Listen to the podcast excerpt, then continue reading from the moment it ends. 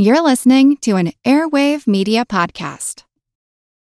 Today's episode is brought to you by Moxie LaBouche, voiceover artist.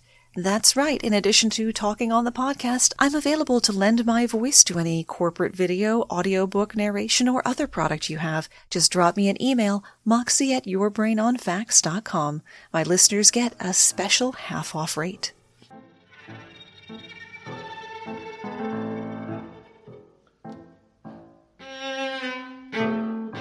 You say potato, I say dangerous tuber that people only eat in the face of actual starvation. You say tomato, I say a poison apple from the mysterious new world that's killing the aristocracy. We can hardly imagine a salad without tomatoes or a trip to the drive through without fries, but it took Europeans nearly two centuries to believe that these foods, both members of the nightshade family of plants, were healthy or even safe to consume. My name's Moxie, and this is your Brain on Facts. This episode is brought to you by Reese's Peanut Butter Cups. In breaking news, leading scientists worldwide are conducting experiments to determine if Reese's Peanut Butter Cups are the perfect combination of peanut butter and chocolate. However, it appears the study was inconclusive, as the scientists couldn't help but eat all the Reese's. Because when you want something sweet, you can't do better than Reese's. Find Reese's now at a store near you. We're doing something a little different today with this particular greatest hits. I've gone back into the archives to the very beginning of Your Brain on Facts and brought up one of the original scripts, added a fresh section to it, and am re recording it, knowing what I know now about how to handle my sound editing. So, for those who have never heard this or wish it sounded better the first time, here you go. The lumpy, dirty potato spread slowly through Europe after being brought back from South America to Spain in 1570. The Swiss believed that potato consumption would lead to infection of the lymph nodes. The Burgundy region of France outlawed their cultivation altogether. Some thought that spuds would cause sterility, while others thought that they caused rampant sexuality we have Antoine Augustin Parmentier to thank for our fries, mash, and hash browns. Forced to subsist on potatoes almost exclusively as a prisoner of the Prussians during the Seven Years' War, Parmentier not only survived, but found that he thrived. Changing public opinion was an uphill battle, however. Even serving potatoes to the king, who suffered no ill effects, wasn't enough. Parmentier's genius stroke was to make people think they weren't allowed to have potatoes. He had his land filled with potato plots and hired guards to protect it. Guards who were instructed to turn a blind eye to all theft and accept any and all bribes so that the public would steal the potatoes and grow them on their own land. After a time, Parmentier dismissed the guards, and as he expected, the locals raided the land and stole almost every potato plant growing there. By the following year, nearly every farmer in the region was growing their own potatoes. The potato's geographical and botanical cousin, the tomato, fared better initially. Spain, Portugal, and Italy welcomed it with open mouths. The rest of Europe, not as much. Tomatoes were blamed for health problems in, in the upper class people who were willing to eat them. The wealthy ate from pewter plates, a metal high in lead. The acid from the tomatoes would leach the lead from the plates, resulting in sometimes fatal lead poisoning. Even the American colonies of the 1700s viewed tomatoes as a curious ornamental plant. Making matters worse, the tomato hornworm, a conspicuously ugly three or four inch long green worm with a red horn on its rear end that can ruin tomato crops, was considered to be independently poisonous and as dangerous as a rattlesnake. In reality, you've probably seen them in your own garden. You can just pick them off by hand to dispatch them in whatever manner you see fit. The apocryphal champion of the wolf peach, as tomatoes were sometimes known, was New Jersey gentleman farmer Robert Gibbon Johnson. According to the Salem Historical Society, in 1820 around 2,000 people were jammed into the town square Johnson emerged from his mansion and headed up Market Street toward the courthouse, dressed in his usual black suit with white ruffles, black shoes and gloves, tricorn hat, and cane. At the courthouse steps, he spoke to the crowd. To help dispel the tall tales and fantastic fables that you have been hearing, and to prove to you that it is not poisonous, I am going to eat one right now. There was not a sound as he dramatically brought the tomato to his lips and took a bite. A woman in the crowd screamed and fainted, but no one paid her any attention. They were all watching Johnson as he took one bite after another. He raised both arms, the crowd cheered, and the firemen's band blared a song. He's done it, they shouted. He's alive. We know that tomatoes and potatoes come from Central and South America, but lots of foods don't come from where we've been led to believe. Let's go to a lightning round real quick. Croissants aren't from France. They were created in Vienna, Austria in 1683 to commemorate the defeat of Turkish forces who were attempting to tunnel under the city and were heard by bakers who were up in the early hours of morning beginning their trade. Vienna also gave us Danish pastry. Sorry, Denmark. French fries are Belgian and Pulp Fiction was telling us the truth about the mayonnaise, though it comes in many flavors, so think of it more as aioli. Philadelphia cream cheese was invented in New York, and don't bother ordering London broil in Britain. It's an American moniker for cheap top round steak to make them sound fancier. On the flip side, Fig Newtons were created in Newton, Massachusetts. Monterey Jack cheese was invented by David Jack in Monterey, California. Worcestershire sauce, that's how it's pronounced, Worcestershire, is indeed from Worcester, England. Cantaloupes were first cultivated in Cantalupo, Italy. Sardines are plentiful around the island of Sardinia. Tangerine means from Tangiers, and romaine lettuce did originate in Rome. Some food must be from a specific place in order to use its proper name. This is called terroir. Kobe beef comes only from unbelievably pampered cows in Kobe, Japan. If your tequila doesn't come from Mexico, the distiller is violating the denomination of origin protection. Probably the best known terroir is that champagne that doesn't come from the Champagne region of France is simply sparkling white wine. But wait, you're probably thinking, it's labeled champagne at the store, but it comes from California. That's thanks to an agreement between the United States and the European Union, which, after two decades of negotiation, grandfathered in all producers who had been using region specific names like champagne, burgundy, and sherry. A lot of foods change their name when you get your passport stamped. What's French toast in America is Poor Knights of Windsor in England and Pain Perdu, or Lost Bread, in France. Italy and America say arugula, whereas the British Commonwealth calls it rocket. They also use the name Swede for what us Yanks call rutabagas. The same goes with zucchini and courgettes, eggplants and aubergines.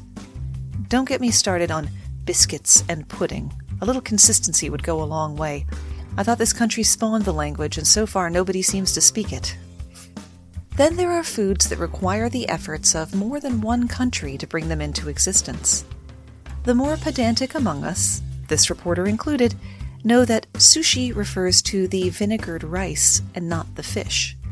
If we're really on a tear, we'll probably snub the inside out California roll as not being sushi at all and then we'll reach for a salmon roll, never knowing that we have the descendants of Vikings, not samurai, to thank for it.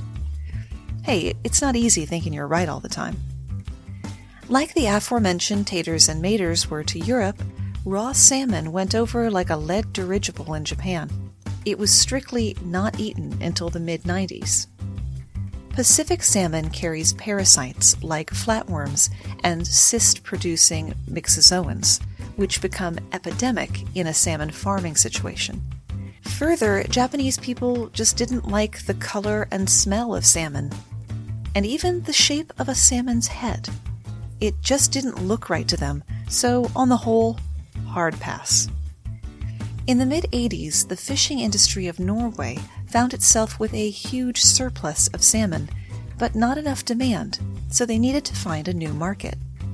This led to the formation of Project Japan, headed by Bjorn Erik Olsen, who should also get an award for Most Norwegian Name Ever. The goal of Project Japan was to convince the Japanese public that raw salmon was safe to eat, which would be analogous to trying to convince Westerners to eat raw pork on your say so. They persevered through 10 years of failed ad campaigns and high level business lunches with plates of salmon rolls left untouched. Finally, Olsen landed a sale with a respected frozen food company, Nichirei, to get salmon sushi into grocery stores. With a familiar name attached to it, salmon finally began to gain traction. Before long, it had found its way onto the conveyor belts and carefully crafted plates of sushi restaurants across the country. What's more, the familiarity of Western diners with salmon aided in the introduction of sushi to Europe and North America. Salmon helped introduce sushi to the US. Allow me to introduce you to the newest members of patreon.com slash yourbrainonfacts, where all members are receiving all levels of benefit for the duration. Welcome and thanks to Jonathan Blade, Karen, Lori, Alicia, and Elizabeth, who all joined in the past month. And thanks to another reader who left a review of the Your Brain on Facts book, thus pleasing the algorithm so that it might suggest the book to more people. By the way, if you've been meaning to leave a review, now's a great time.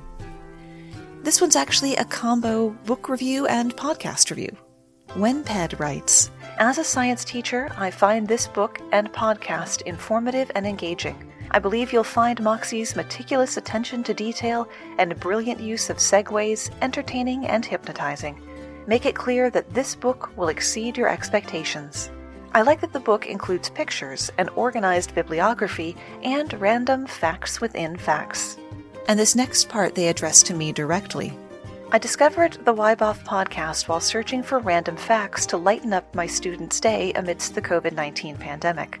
Little did I know you would lighten up my day as well. Thank you for your dedication and for giving us the pleasure of hearing your soothing voice. It is so gratifying to hear that this goofy thing I somehow spend 20 hours a week doing is making the crisis a little easier for people. So thank you very much, Wenped, for leaving a review. And thank you for noticing the bibliography. It required an entire excruciating week to organize.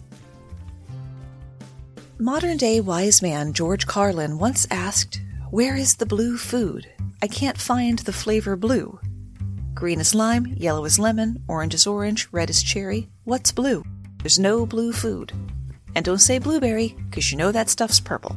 Outside of blue corn, you'd be hard pressed to find blue food in nature, but walk down the candy aisle of your nearest grocery store, and one blue flavor pops up over all others. Not blueberry, even raspberry. But raspberries are red.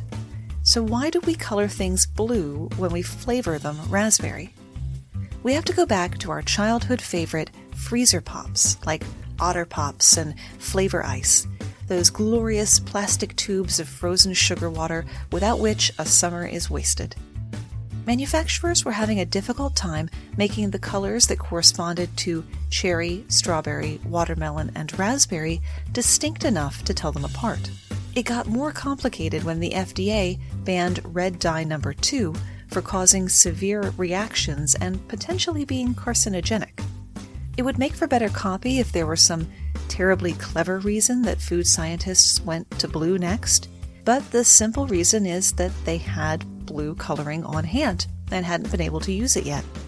We also have to mention that the Gold Label company that makes icy slushies were also early adopters of blue raspberry, and possibly even the originators, depending on your source. And a side note next time you need a science nerd laugh, check out the hashtag overly honest methods, where you'll find gems like this dye was selected because the bottle was within reach.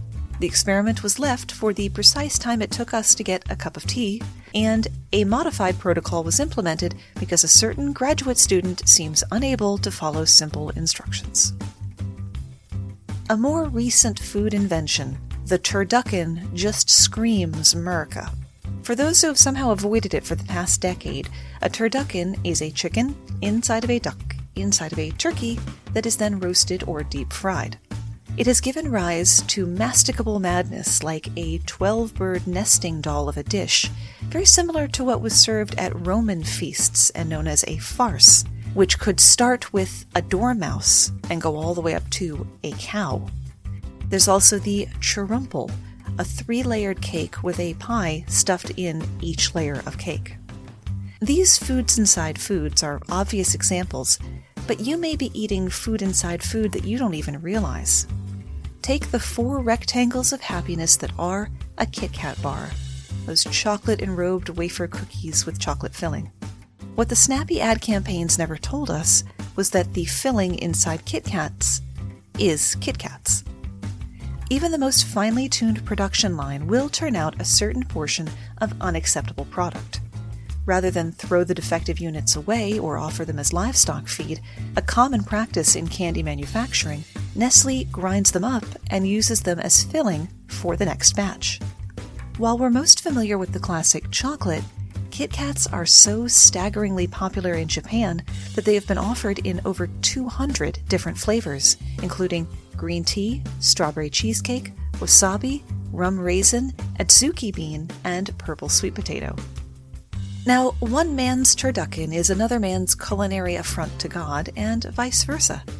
Try to bear that in mind as we travel to Sicily to examine a most peculiar regional specialty, Casu Marzu. This is a cheese described as the most dangerous cheese in the world. Due to, what will soon be obvious, health implications, the sticklers at the European Union Food Safety Authority have banned Casu Marzu. Therefore, those wishing to eat it must go to the Italian black market. This delicacy is, mildly put, an acquired taste. Unless you're a maggot. They love it. How do we know? They're still in the cheese. Casu Marzu is made from sheep's milk on the island of Sardinia in the Mediterranean Sea. Step 1 Heat the milk and let it sit for about three weeks to curdle. Next, cut off the crust that has formed. That done, the flies can get inside to lay their eggs. Move the cheese to a dark hut for about two months. During that time, the eggs will hatch into larvae and begin to eat the now rotting cheese. Now is the important part. It's what the larvae excrete that give the cheese its distinct, soft texture and rich flavor, like a very ripe gorgonzola.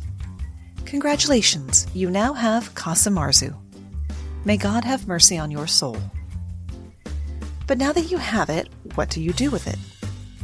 It's important for one to note whether the maggots are alive or not. Dead maggots are usually an indication that the cheese has gone bad. Where that line is exactly, I cannot say. Casu Marzu is to be consumed when the maggots are still alive.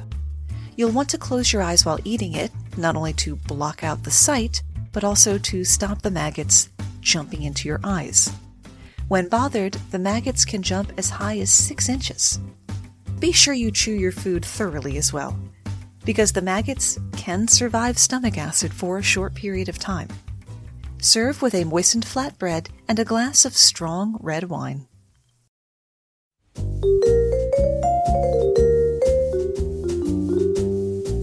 Have you ever wondered what really happened to Amelia Earhart or the lost colony of Roanoke? Do you ever find yourself scouring the internet for vicious Victorians and their murders by gaslight? Or perhaps you're just sick and tired of women being constantly misrepresented or plain lied about throughout history? If so, join me, Katie Charlwood, history harlot and reader of books, on Who Did What Now, the history podcast that's not your history class part of the Airwave Media Network. Available on Apple Podcasts, Spotify, or wherever you listen to podcasts. Adios, au revoir, au revoir, my friends. Bye bye.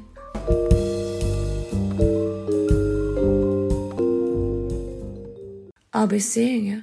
Everybody shush! William Shatner has something to say. Kat and Jethro, box of oddities. What do you do when the woman you love dies? Well, of course, you dig her up and you live with her. Aww. The show examines weird things. There are plenty of old photographs from this time period of children out in the streets playing in and among the dead horse carcasses. Oh, I miss those days. Things used to be so much simpler. Kat and Jethro Then there's the urine wheel, which sounds like a really bad game show. thing done weird things. Kat and Jethro box of oddities. That is really mysterious. Join Kat and Jethro Gilligan Toth for the strange, the bizarre, the unexpected as they lift the lid and cautiously peer inside the box of oddities. The Webby Award winning Box of Oddities podcast from Airwave Media. Another snack, one that's been with us since 1907, is also manufactured in a way that could prompt internet dwellers to misuse the word inception to describe it. The iconic chocolate taffy, an underappreciated part of trick or treat bags, the Tootsie Roll. According to the company's own website, the recipe calls for the inclusions of the leftovers from the previous day's batch. This is referred to as graining and is a process that continues to this day. Theoretically, there is a bit of creator Leo Hirschfeld's very first Tootsie Roll in every one of the 64 million Tootsie Rolls produced each day. It's like realizing that our bodies are made up from the elements that spread out through the galaxy after the Big Bang, but chocolatey. Tootsie Rolls also hold the distinction of having saved the lives of American troops during the Battle of the Chosin Reservoir during the Korean conflict. The entrenched Marines were outnumbered, outgunned, suffering from the below zero temperatures, and running out of mortar rounds. They couldn't call for resupply because the area was heavy with enemy anti air emplacements. Their supplies just got shot down.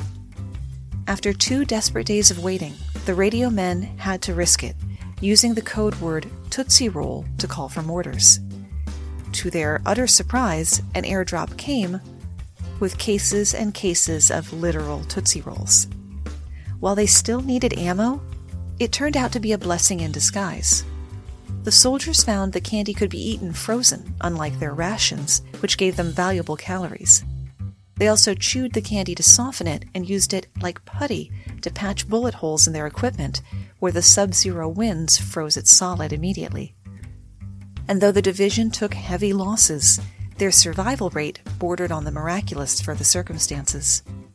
Those who made it out of the Chosin Reservoir credited the Tootsie Rolls with their survival and referred to themselves as the Chosin Few. For a more pleasant experience with cold, drinking a glass of ice water is a refreshing proposition. While drinking a glass of ice water with mint gum in your mouth feels like an open palm strike from a Yeti. The same goes for those brave or foolish souls, like me, who like to chew up their Altoids. Why does mint possess this singular ability to make our mouths feel cold? The culprit is menthol, a chemical in mint flavored things that essentially causes your brain to misinterpret its presence. The receptor of interest is a protein TRPM8, or transient receptor potential cation channel subfamily M, member 8. This is an ion channel, which, when open, allows sodium and calcium ions to enter. This causes an action potential, an electrical signal running down a neuron. Menthol causes the TRPM8 channel to open the same way low temperatures do. When you eat something containing menthol, the TRPM8 channel opens and your brain interprets the signal as the sensation of cold, making mint feel cold. So, is the mint in toothpaste also responsible for turning a tasty sweet glass of morning OJ into a form of punishment? The credit or blame here goes to sodium lauryl sulfate. It is a surfactant, a substance that creates a satisfying froth by lowering the surface tension of your saliva and allowing bubbles to form.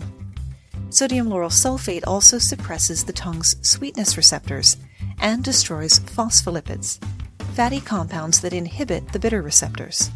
With the sweet receptors out of commission and the bitter receptors turned up to 11, orange juice loses all of its appeal. No pun intended. Recent research also shows that the fluoride in toothpaste may react with the acetic acid in the juice, but results to bolster this theory are limited. It should surprise no one that scientists aren't investing very much time or resources into solving this particular natural mystery. In the meantime, remember the old adage beer before liquor, never sicker, toothpaste before orange juice, dead. If you're skipping the glass of OJ, how about a cup of Joe?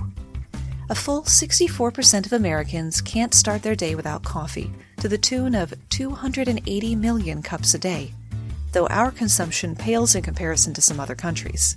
France, Germany, and Switzerland drink about 50% more than the US. Sweden doubles our consumption. But the most prodigious coffee drinkers are in the land of lakes and midnight sun, Finland, where people consume nearly 10 kilos or over 20 pounds of coffee beans a year.